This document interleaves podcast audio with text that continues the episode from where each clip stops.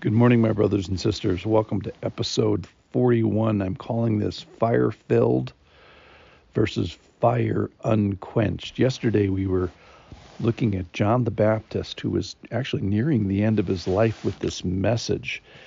And his message was bear fruit in keeping with repentance.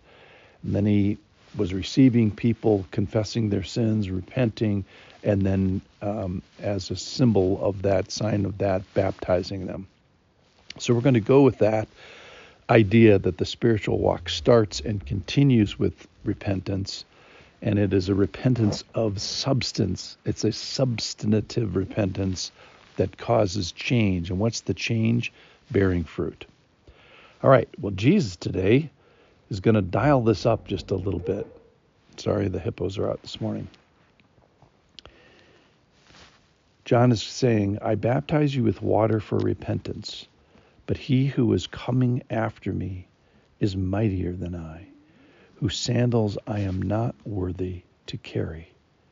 He will baptize you with the Holy Spirit and fire. His winnowing fork is in his hand, and he will clear his threshing floor and gather his wheat into the barn, but the chaff he will burn with unquenchable fire. So, we are uh, talking about a fire baptism which is given to us, to people, by he who is mighty, says John the Baptist, mightier than I, by he who is worthy. John the Baptist isn't even worthy to carry his sandals, and he who's coming next, he who's coming after me. And shortly after this, John was be, uh, beheaded as Jesus initiated his um, ministry. The Holy Spirit is what is what is promised here. So really at the very beginning of the gospel, the interesting thing is he's pointing to the end of the gospels and saying, "Hey, the gospels end with the Holy Spirit." It's kind of hinted at Elizabeth gets the Holy Spirit, Mary gets the Holy Spirit, but it's coming in a big way for everybody. It's the conclusion of the New Testament, if you uh, will. And one of the thoughts is that these the tracks of this message run right through our living room because the the baptism he's talking about is to you. It's to us. It's the, he will baptize you with holy spirit and father. So and fire excuse me. So it's not a, a ethereal baptizing them or in someday this is a very very practical message all right, let's talk about fire because the, the, one of the themes of this passage is fire. Is you sort of get a, a, a dichotomy of the fire-filledness of the Holy Spirit, and when the Holy Spirit does come in Acts chapter two, um, it's there's a sound of rushing wind, and then visually, somehow these divided tongues of fire uh, appeared to them. So that's a a visual symbol of this baptism that he's talking about. His winnowing fork is in his hand. He will clear his threshing floor and gather his wheat into the barn. So the good news for for those who are going to be gathered is he's going to take the fruitful ones, take the ones who have borne fruit in keeping with repentance and gather them. That's the good news of this passage.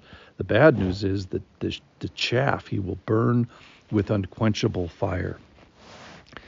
So let's talk about that. The chaff he will burn. Um, Malachi 4 says that the arrogant and evildoers will be stubble.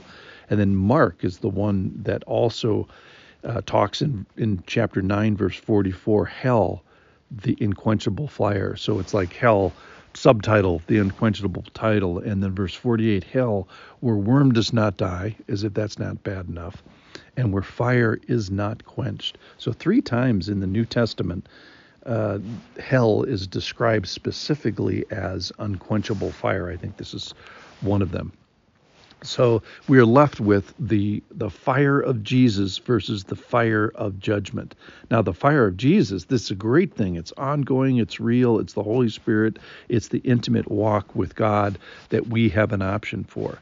The fire of judgment, unfortunately, is unquenchable and uh, doesn't sound very pleasant. So My question is, uh, what kind of a God would design or describe a hell like this? And then my follow up question is, well, what kind of a hell would you design or describe if you were in, in charge? The point is, he's the boss. He's the boss. And the, the great news in this passage about hell and uh, unquenchable fire is that he gives us a choice, a repentance. So the the way you get out of unquenchable fire is by water. What water is that? It's the baptism water. What does that represent? That represents the repentance and yielding to God, which gives you this other fire. So you're, in a sense, fighting the unquenchable fire of hell with the, fire of the presence of Jesus. You're also fighting that unquenchable fire with the uh, the baptismal waters of repentance. So I think it's I'm surprised in this passage. I was surprised this morning to find out the good news that we have a weapon against the unquenchable fire. We actually have two weapons the, the weapon of the Holy Spirit and the weapon of repentant uh, baptism. And then we have this God who is gathering wheat into his to his uh, barn. So let's let's all be one of those uh, people who are gathered in and keep listening, and we'll keep working on that effort to gather ourselves in. I thank you for listening. I'll see you all tomorrow.